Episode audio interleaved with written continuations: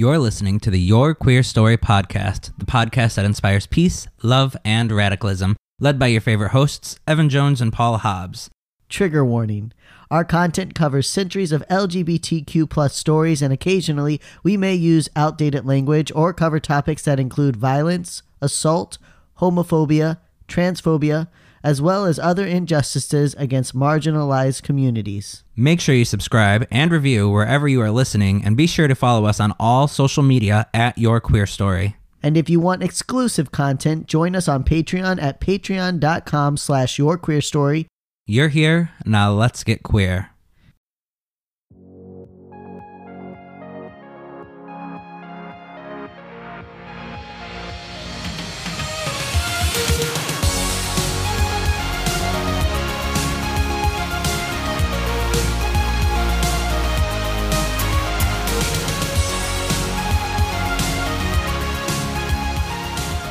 Happy Pride Month, bitches. Oh, shit. Quarantine Pride. Pride 2020. Corn Pride. Pride and teen.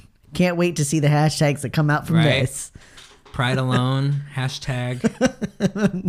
Sad God. And alone. Hashtag pride. Yeah. The saddest part is that, like, so many people are just not going to have their batteries charged now. Yeah. I'm going to be running on empty all year. You got to self-charge. You know what? That's true. Immerse yourself in everything that is pride. I'm telling you. Like, walk around your house naked with gay music playing all day. Put that pride lips on blast. You know, get your small group of friends that you're allowed to be with. Maybe, you know, 3 or 4 people. So you're thinking with people. I'm like, all right, we're going to be alone. That's the thing about pride, is being around other queer people. You get around. You can't get around. You can't have a huge party, but you can get around a couple people. And you can, you know, have a little mini party at your house. That's safe. And if you can't be around people, you can have virtual parties. There's so many virtual parties. I did download House Party or whatever. Yes. That is so fun. Isn't it? Yes. See, we should play it. I actually had an idea about that. I did it with my work group.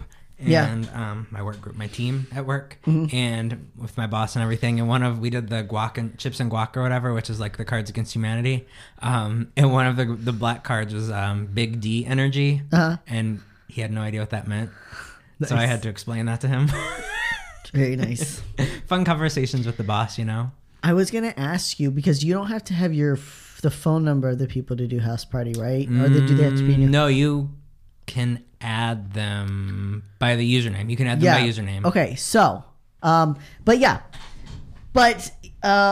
can have a lot of cool virtual parties. The one thing we're finding out is you can do a lot of stuff online, which we knew that, but I just think that because we don't like to live in that world. And because the world, it wasn't forced on us. So now that we have to adapt, I think it's very eye-opening of all of the things you can do. Exactly. How connected you really can be and really can feel. So, you know, immerse yourself in the queer culture as much as possible.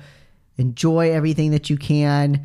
Don't let pride die just because we can't have the parade. You know what? At least this didn't happen on the 50th anniversary of Pride. Yeah, right? Because that would have sucked. Like, that would have been really rough. Like, wow. Karma. Jesus doesn't want us to have this. At least we got the 50 years. And you know what? We'll be back next year. And there's still Pride events that happen throughout the end of the year. Oh, yeah. It's not going to be as big, but September. Exactly. Yeah, there's a lot of places that will have Pride later on in the year. So, you know, that's okay. You can Halloween still is way. Just gonna be fucking wild this year. That's all I gotta say. Yeah, that's gonna be lit. Halloween, use your energy that you were gonna put into Pride and put it into Halloween. Yeah, that will be a fucking which was blast. The original Pride, exactly. So it's okay. It makes sense. We've come full circle. And one way to show your pride when you're out and about, if you're running to the grocery store or if you're able to, I don't know what the restrictions are, take a walk in your neighborhood, you can get our Pride merch. Oh, and we've got it available. Some nice stuff. Wake up, Paul. I am awake. That's the sad part. I spent a lot of time designing some really cute Pride 2020. It was like minimalist, but very like, you know, the pride colors. And I thought it was really on point. And I was so excited. And then they're like, congratulations, Pride is shut down. Yeah. But they're really cute. The shirts go on sale for as low as $13. Tote bags, which is the cheapest you're gonna get for Pride merch, no matter what. Like, you're not gonna find another company or business or group of people offering merchandise for less than $25. So exactly, our stuff goes on sale regularly. We have everything you could ever imagine. $2 stickers, like We got it all. You can set up a sticker on top of anything. You can get yourself a mug, a travel mug. Yeah, we have some cute mugs. Yep. All kinds of everything that you could think of. We even have masks. And as we said before, there is a medical grade mask that is donated to people in the field every time you buy one of ours. So our masks are a little more expensive, but it's because you're donating a mask when you buy. And also it's a good quality. The mask that you buy is not medical grade, but it is a good quality, like, cloth material. So, yeah. So lots of ways to still show your pride, even if you're not marching in a parade. Yep, absolutely. And then another thing that last week we officially launched our LGBTQ virtual support group that meets from 1 p.m. to 2 p.m. Eastern Standard American Time on Fridays. All you have to do is email yourqueerstory@gmail.com, and we screen everybody that joins that group. And then it is a video conference, so like a Zoom type feel, and there's a confidentiality agreement that everybody signs before they join, and there are ways for us to protect people. It's not 100% sure because you're on a video conference, but it's for queer people who have unsupportive families or environments. And so if you're interested, email yourqueerstory@gmail.com, and we can set up a screening for you. Yep. Let me just go into it, right? Yeah. So yeah, I think we should get into it, and let's start. So we've officially launched into the most magical time of the year, and even though this year will look a lot different than usual, we can still make June as queer as possible. In order to honor the struggles of those before us, we will be covering some grim yet necessary parts of our LGBTQ plus history this month. Before we explore the pain and struggles of our people, we want to start off with a celebration of the music and anthems that have marched us through our darkest time, which you can find this playlist along with a few additional songs on our YouTube channel. Yep. So that's just go to YouTube and search Your Queer Story, and our page will pop up. Yep. Playlist of all the stuff that we put in here. And we're still trying to find a way to share a playlist. I have like a Pride playlist that's all queer artists that I've done before. And then there's going to be an article that has new queer artists. This is about stuff that's mostly in the past, everything pre-2000. But I'll have like just straight LGBTQ plus artists. That'll be an article. I'm trying to find a way to share that as a Spotify playlist as well. But yeah, it is going to be a little rough. We're going to talk about the AIDS crisis, and then we're going to talk about finally we're getting there. We've been promising for 2 years, and we're finally getting to the AIDS crisis. And then I think we're talking about the upstairs lounge fire. So there's two like really dark places. So I was like, we have to have at least something that's uplifting. Yeah. So at least . You can come back to this episode in the future. Exactly. After you listen about the age, you can come back here and be like, okay. Let's bring our energy back up. Right. And music is what got us through those times, too. That's the thing, we danced away through in like the hardest times of our history.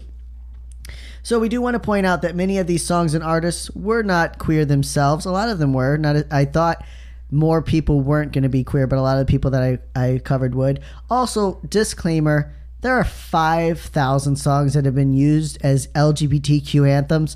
So please, this is not a definitive list. If that's not possible, because everybody sees different songs as an anthem. These are some of your main songs that you'll hear. But yeah, you're right. We're going to miss some songs. We're going to miss a lot of songs. You're going to be like, I cannot believe you didn't cover this artist. Who are you? You're right. Okay, we don't have fucking all day people. Just this is a 1 hour podcast. Reciting names of songs for an hour and a half. Exactly. Just going down a list. Every song that Queen sang, we can't do that. Okay, so these are ones that have most of these have like a history in them, and so that's why I chose these songs. I'm just defending myself ahead of time because I can't wait for the people to message us. Make sure you are messaging Evan directly. Paul's like, I have nothing to do with this.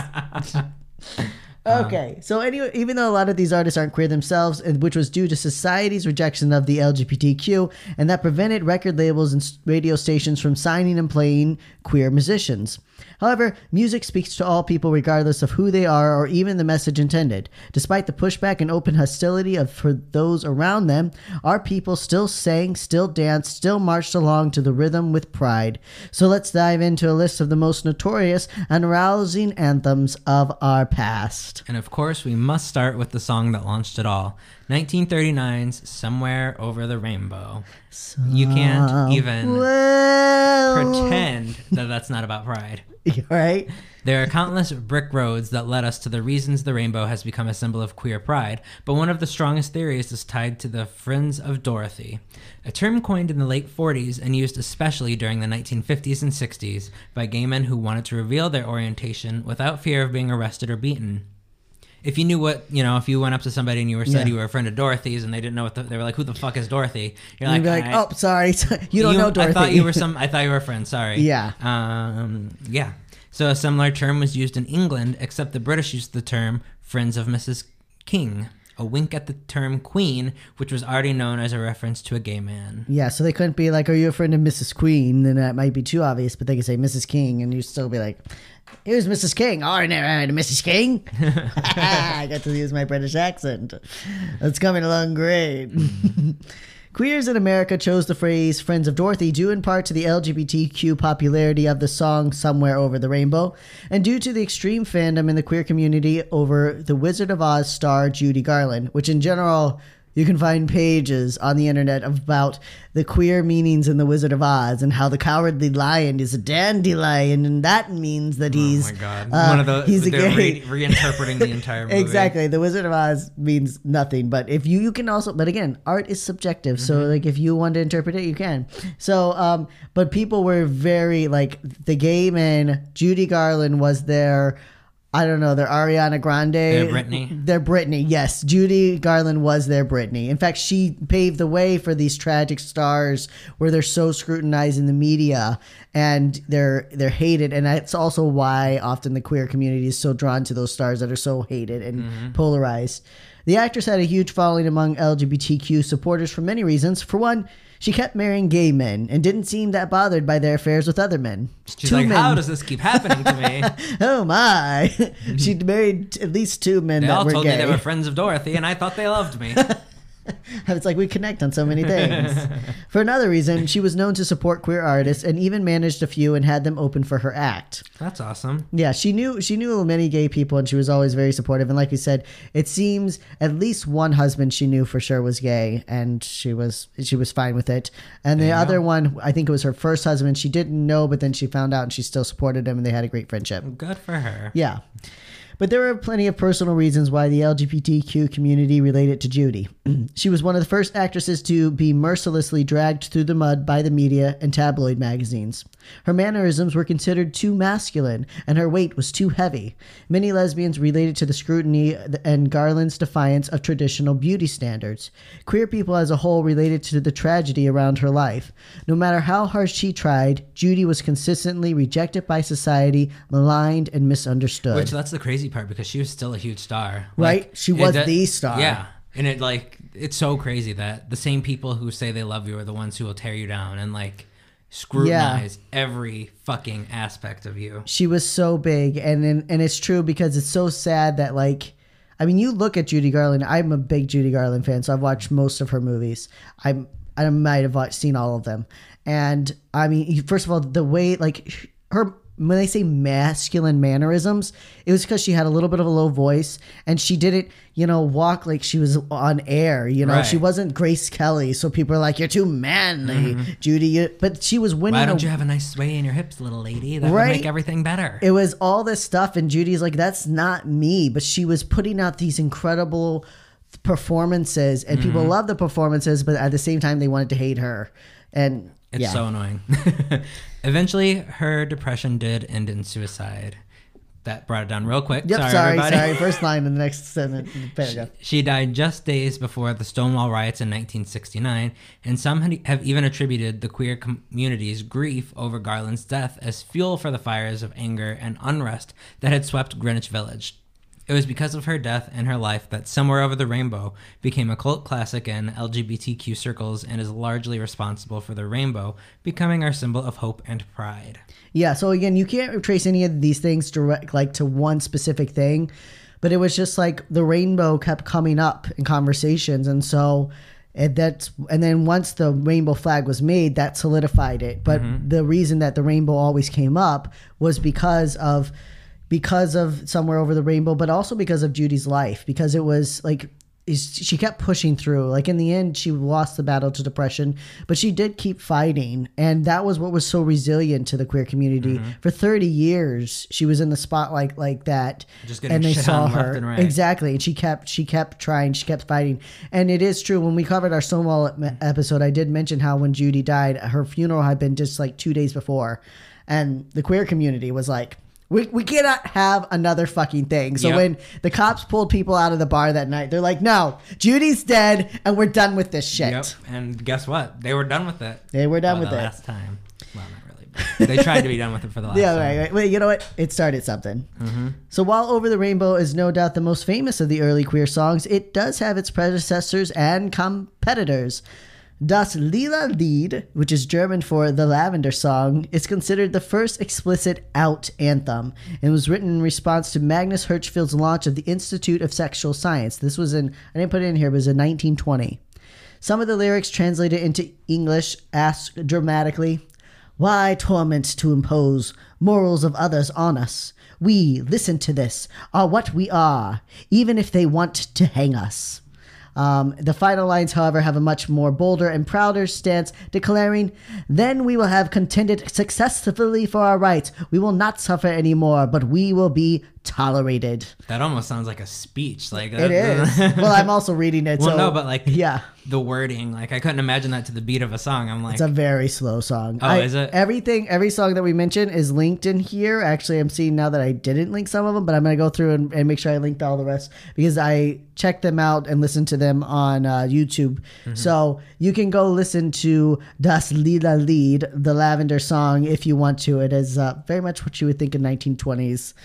Mm-hmm. Thing, but the words are rousing if you can understand them. Well, do you have an English version? Yes. Oh, yeah, okay. That, yeah, I was like, you're gonna link it. I put the English version on there. Among other early songs were gay jazz performer and civil rights activist Billy Strayhorn's Lush Life, Lush Life, and flamboyant British composer Noel Coward's Mad About a Boy. Because of the time period, the artists could not live openly gay, though Strayhorn was about as open as possible. And they certainly could not sing about their love in a serious manner. Instead, early artists often resorted to coy and campy songs meant to poke fun at their circumstances. In Noel Coward's Mad About a Boy, he sings, "Mad about the boy, I know it's stupid to be mad about the boy. I'm so ashamed of it, but must admit the sleepless nights I've had about the boy. He melts my foolish heart in every single scene, although I'm quite aware that here and there are traces of the cad about the boy." This is very long. "Lord knows I'm not a fool girl. I really shouldn't care. Lord knows I'm not a school girl in the flurry of her first affair." That's only part of the song. Didn't do the whole thing. But it's a, so he kind of like pokes fun. He's like, it's supposed to be like, I have a crush on, it was written about an actor at the time. He's like, I have a crush on this actor at skiing, but you know, it's just all in good fun. You know what I'm saying? Mm-hmm. It's not, I wouldn't really. It's just like a man crush. That's all. Exactly. So in these songs, the artists are more open, yet at the same time, the music is passed off as lighthearted fun and not to be taken seriously. Though those in the queer underworld knew better, and the songs were often played in the Molly Houses and secret gay bars. But music is an art and thus self-interpreted, so there were many songs adopted by queer groups along the way that were never specifically about LGBTQ love. One such song was from the 1957 West Side Story play, "There's a Place for Us," and more commonly known as "Somewhere." The story of two teens being forced apart because of cultural bias no doubt resonated with queer listeners everywhere. After all, the lyrics summarized most LGBTQ couples' dreams perfectly, stating, "There's a place for us, somewhere a place for us, peace and quiet and open air. Wait for us somewhere, there's a time for us. Someday there'll be a time for us, time together with time to spare, time to learn, time to care." And there's a cover by Barbra Streisand that I would really recommend. I love it. Have you ever heard that song? No. But I love Barbra Streisand, so I'm sure that cover is incredible. It is beautiful. But as the sexual revolution took off and LGBTQ plus people began to be more open in their cries for equality, the queer anthems took a turn from longing to defiance, which is very interesting, I found, as I was researching, because it's like all these before 1960 are very much, I wish we could be together. Oh, I wish you, one day we will. And then in the 1960s, that's when people they're getting mad and they're like, no. Well, fucking, like, get off our backs and let us be. One very popular song among the homos of the days was the 1964 recording of You Don't Own Me by Leslie Gore. Like, you don't own me. Yes. Oh, I love that song. That's a great one. Which was later covered in 1970 by future out lesbian Dusty Springfield. In fact, the rumors were already swirling around Dusty that she might swing that way. And she told the London Standard in 1970, I don't know what I am as... I don't know that I'm as perfectly capable of being swayed by a girl as by a boy. More and more people feel that way, and I don't see why I shouldn't, she continued. There was someone on television the other day who admitted that he swings either way. I suppose he could afford to say it, but I, being a pop singer, shouldn't even admit that I might think that way. But if the occasion rose, I don't see why I shouldn't. I love that she's just like, yeah, I am, but also I'm not going to say I am. It's a very, you can read the article, I linked it, and it's a very rambling, like, yeah, well, maybe I am, but maybe I'm not. Probably not, but I mean, I could. I don't know. In truth, the singer had already experienced many occasions to be with a woman, and 13 years later, she would marry actress Tita Brashy. Tita Brashy? Something, broccoli, I don't know. It was due to the singer's rumored orientation and You Don't Own Me's defiant lyrics that made Springfield's rendition of the song so popular in gay bars, as did Gloria Gaynor's 1978 mega-hit I Will Survive, where the legend belts out, I will survive! That's it. No. You got it. Everybody knows I Will Survive. Exactly. Of course they do. Walk out the door. Turn around now, you're not welcome anymore. And then it just gets more and more aggressive as you go on. Exactly. And you just... Mm-hmm. Can you believe that song was written in 1978? And you still, man, that you can walk out so hard. Everybody will fucking... Everybody loses their mind. Yep. And then there was a Tom Robinson Band's 1977 In Your Face, Glad to Be Gay, which gave the British public and the world a piece of our mind with his harsh sarcasm on reality. The biting words matched a somber yet darkly whimsical tune as lead singer Tom Robinson confronted the world. The British police are the best in the world. I don't believe one of the stories I've heard about them raiding our pubs for no reason at all, lining the customers up by the wall, picking out people and knocking them down, resisting arrest as they're kicked on the ground, searching their houses and calling them queer. I don't believe that sort of thing happens here. Sing if you're glad to be gay. Sing if you're happy that way. And it repeats. You got to listen to it. That sounds like a good song. It's not as good when you read these songs, but unfortunately, neither Paul and I can really sing, so you guys are stuck. And we also can't afford... a lawsuit or rights to the music. Well, we probably could play like Over the Rainbow. Like, there's a couple songs. Like, a lot of these songs are past the 50-year mark. I don't know how that works. But so yeah. Again, we don't have the money for royalties, so that's why we've given you the link so you can listen to them yourselves. Yet, with the violence and backlash of the budding gay rights movement, there was also finally some hope.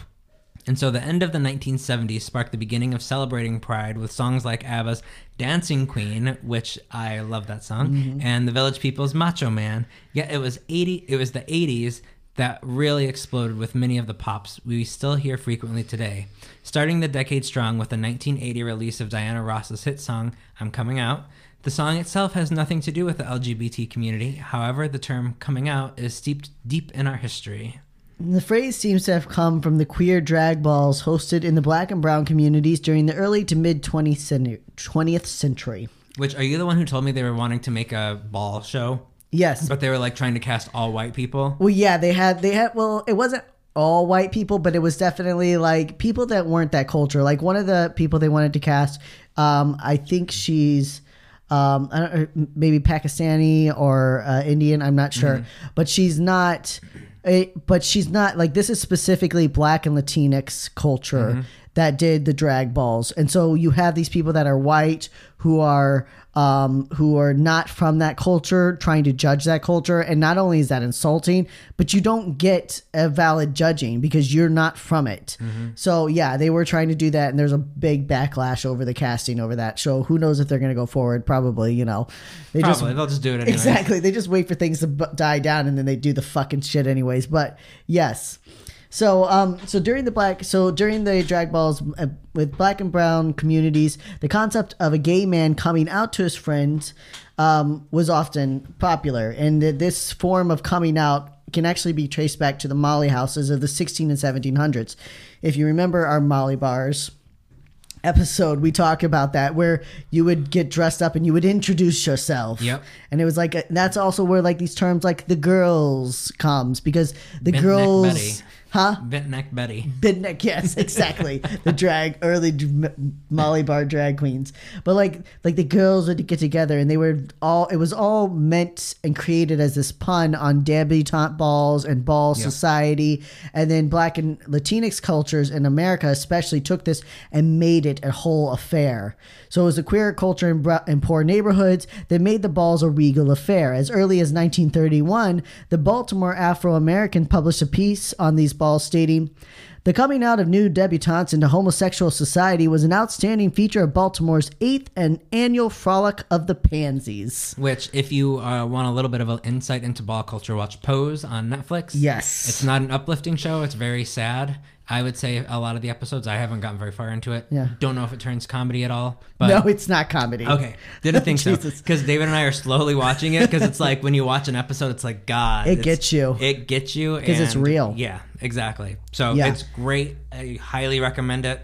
It is hard to watch, kind of, because you're not gonna watch it and feel good after. Yeah, but it's excellent, and it's all black and brown. Yep, and it's casted. It has trans women. It has like an appropriate cast of who would be these characters. It has the largest LGBTQ production force in probably American filmography, and it has the largest cast of trans characters. Mm-hmm. So other songs of the decade had no ties to the LGBTQ aside from our love to dance and party. Whitney's "I Want to Dance to Somebody," which all of these songs like are starting to come back to my head now. Yeah. The Weather Girls' "It's Raining Men" and Cher's. Wow, are you trying to get us killed by the gay mafia?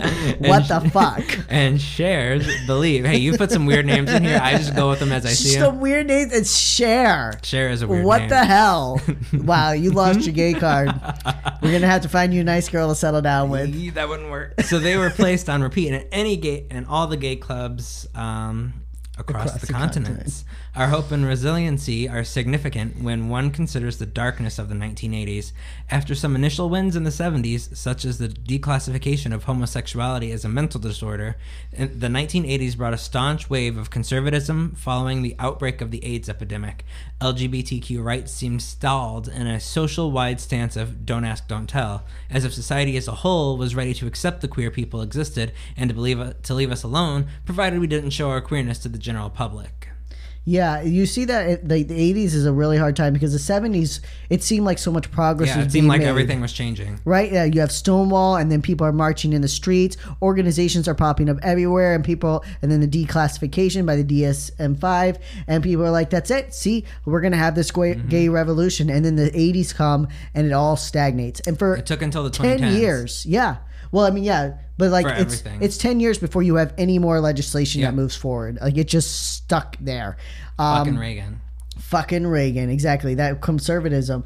But that's what I mean. That's what's so beautiful, though, because you see these big hits and like you can just imagine a gay bar in the 80s. Like your friends are dying around you. Everything's like you're like, I don't know if it's ever going to get better. And you're just dancing to Cher's "Believe." God. You know? Like, wow. So this was especially true for many LGBTQ people, the hardships, who knew that they could find love and express themselves now, but they could not do it at home. Most would have to leave their families and friends behind and head to a city where they could find others like them. The Bronski Beat released a song in 1984 that spoke directly about their issue. Their song and music video to "Small Town Boy" tell the story of a youth kicked out of the house because of his sexual inclinations. The song begins with these lyrics. You leave in the morning with nothing. You leave in the morning with everything you own in a little black case. Alone on a platform, the wind and the rain on a sad and lonely face. Mother will never understand why you had to leave, but the answers you seek will never be found at home. The love that you need will never be found at home. And that's crazy because like, it returns to that like 1940s vibe because you saw them like get more and more aggressive and more out and like we are who we are, and then boom, right back down. Exactly, and you come crashing back down, and you gotta watch that music video. It's so sad. It's a British band, and You know, and he does, and it shows. It's a video, and this is 1984, and he's showing a video of a boy who's obviously gay, who's get beaten up because he's gay, and his parents kick him out of their house because they can't accept him. And yeah, it's a good song, but yeah. Yet our sacrifices. Wait, is it me or you? It's you. Oh.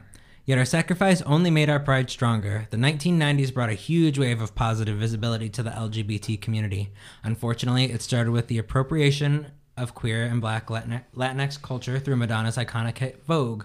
Of course, the pop star insists she was merely inspired by the New York City ball scene, but people of color have heard that line plenty of times before, and we have to take serious issue with the fact that Madonna chose to call out all white performers during her supposed homage. Even if many of them were queer, none of them would have ever been part of the ball scene she supposedly was honoring. I'm talking about like when she stops and goes like Greta Garbo, whatever, you know, she, Betty White, like she talks about all these, like you're voguing and you're talking about, you're like talking about how these people had, Grace Kelly, these people had style, Grace.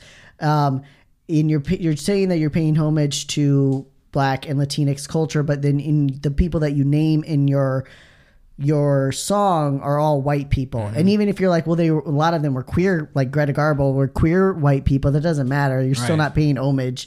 And that line is so used, like, I'm just honoring you, right? I'm just honoring your culture. Like you dress up as like a Native American for Halloween, and you're like, I'm just honoring your culture. Right? Bitch, no, you're not. You're making fun of it. Exactly. Still, we can't deny the attention and popularity the song brought to the queer created art form, because that's the thing about Vogue. It's so problematic, but you also see that it completely shifted queer exposure. Yeah. So Madonna did hire 6 gay dancers to star with her in her performances and in her wildly popular music video. She also gave credit to the 2 ball performers with whom she initially brought on to teach her voguing. Jose Gutierrez was one of the ball scene voguers she brought on to set, and in 2017 he stated in an interview, "I don't look at it as she took from the LGBTQ community. In reality, I feel that she took 2 of our own of the community and gave us this opportunity and brought us to the forefront. So I think that was her way of giving back to the community." And it's hard to know too, because like I think that Madonna honestly cares about the LGBTQ community, much more accepting than most of the stars that have been and are out there.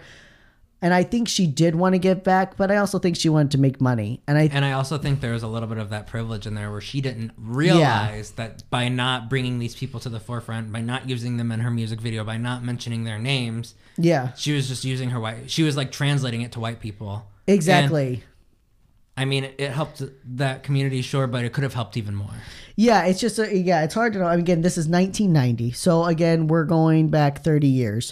And it's the time period, and it's the fact that nobody is talking about gay things in public yet. You like the gay rights movement is happening. People are marching in the streets, yes, but like you're not talking about it on television and radio yet. There's been a few little things, but most of those shows or whatever has been shut down immediately. Yep. So this big, huge star takes this queer culture and she exposes it. She just wasn't the right person to do it. And then people were like, but if Madonna didn't do it, then who could have done it? And then it gets in this vicious circle. But the reality is, at the end of the day, you can't appropriate someone's culture. And so, you listen to black and brown people. That's what I say. I say that we're 2 white guys and we probably shouldn't talk too much about it because we don't know what we're talking about. So go ahead.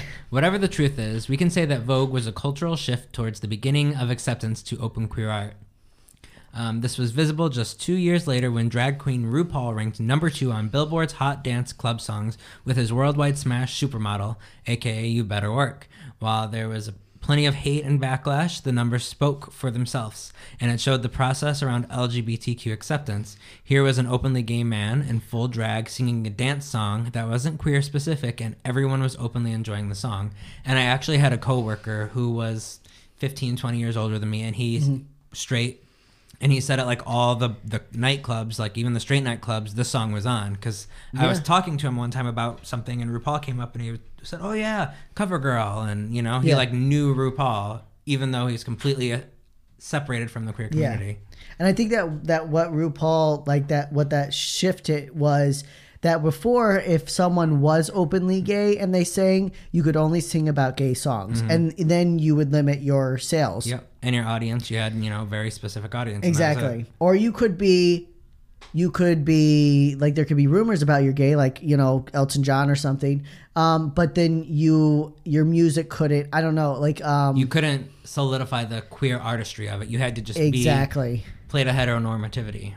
Exactly. Perfectly explained. And so, but RuPaul, very queer, but it's a song that everyone enjoys. But it's not about queer things, but you know it's still really super queer. Right. I mean, he's singing it in drag. Mm-hmm. And so... The all of that fused together and becoming number 2 on the Billboard, and then it was a worldwide hit. Yeah, like that is where you see the huge shift. That's where you see like a light bulb switch on and things to really change. So the days of the stars hiding their sexuality weren't over. They still technically are not in a lot of cases, but not all. Mm-hmm. Yet this proved that you could be open and successful. And with that came more open LGBTQ stars sharing their music. Now, instead of the queer community always having to adopt straight singers' music as their own, the tables were often turned. Instead, straight singers could adopt the music of openly queer artists, such as Melissa Etheridge, Come to My Window. Or the Come to My Window. I love Melissa Etheridge. It's such a good feel. That sounded good in my head, but I know when I go to edit this, we're both going to be on completely different notes. Oh, and one of us is going to be flat. And what did I say? We're not singers. That's why we have not sang hardly at all through this entire episode about music. Okay, you don't want us to. Although I feel like we probably could pull off a Melissa. We could Etheridge. Do some just lower your voice and have that weird like twanginess, you know. She's in our vocal range. Or the Rent musical hit, Take Me or Leave Me, sung by a lesbian couple. So these were popular songs that everybody could enjoy. Today we are fortunate to have a wide variety of artists from all genres and identities to fill our Pride playlists and fuel our parties with great music. But many of the songs of the past still apply and are played frequently, often with nostalgia as we remember those before us or as we remember our own moments where we danced freely and unashamed. As you build your own list this month, make sure you add some of the standards. And your recommended resources are all of the above videos, which we have linked in our online script. I would especially challenge you to look at Glad to Be Gay. I think that's a really great one. I like the Bronski Beats, Small Town Boy. Listen, you don't got anything else to do. Exactly. Fucking click the links. Dusty Springfield's You Don't Own Me. Check them out. Your homework is to create a playlist of queer artists, queer only artists, and share it with your queer story. Or it could be songs about queer love. So like, what's that? Metro did the I Think She Likes Girls or something. I have no idea. It was a little bit older song, but yeah. So if it's about queer love in a positive way, do or not it's put a queer Tattoo artist on there. They are not real lesbians. That they sang a lesbian song. That's they are the not real lesbians. Point. So what? They pretended to be lesbian. It was fake. It was a scam. So what? Why? They were appropriating queer culture for themselves. All right, fine. See if you. I saw my playlist, but I guess you could take it off of yours. But yeah, so I hope you enjoy your Pride. Get that playlist bumping because you're going to need it to get you through this month and keep your Pride levels high. Yes. And Sarah, if you're listening, hello. I was told my therapist about the podcast. So she'll probably say hi if she's listening. I don't know. Good she looked it job. Up. There was someone I wanted to give a shout out to. I can't remember who it was. Who was I supposed to give a shout out to? Know. Oh, God. I got to get better at that. But yes, check it out. We'll have some more resources for you guys. So group in Baltimore. There's a queer group in Baltimore. Wow. I got to think of it. I'll have to post something. But guys... stay connected to your queer siblings, especially during this month. Mm-hmm. And stay queer. Don't get a lobotomy. We love your little allied hookers. Little succulent sapphires. Resist the oppressors, our proud homocrats. Have yourself a proud sodomy circus. Or don't, but still be prideful. Bye. Thanks for listening. Remember to subscribe and review wherever you are listening and follow us on social media at Your Queer Story. Like what you heard? Want to share your story? Send us a voice message to add to the podcast from the Anchor app or at anchor.fm/yourqueerstory. And if you would like to support the work we do or get exclusive content, check us out on patreon.com/yourqueerstory. See you next week. Bye. Bye.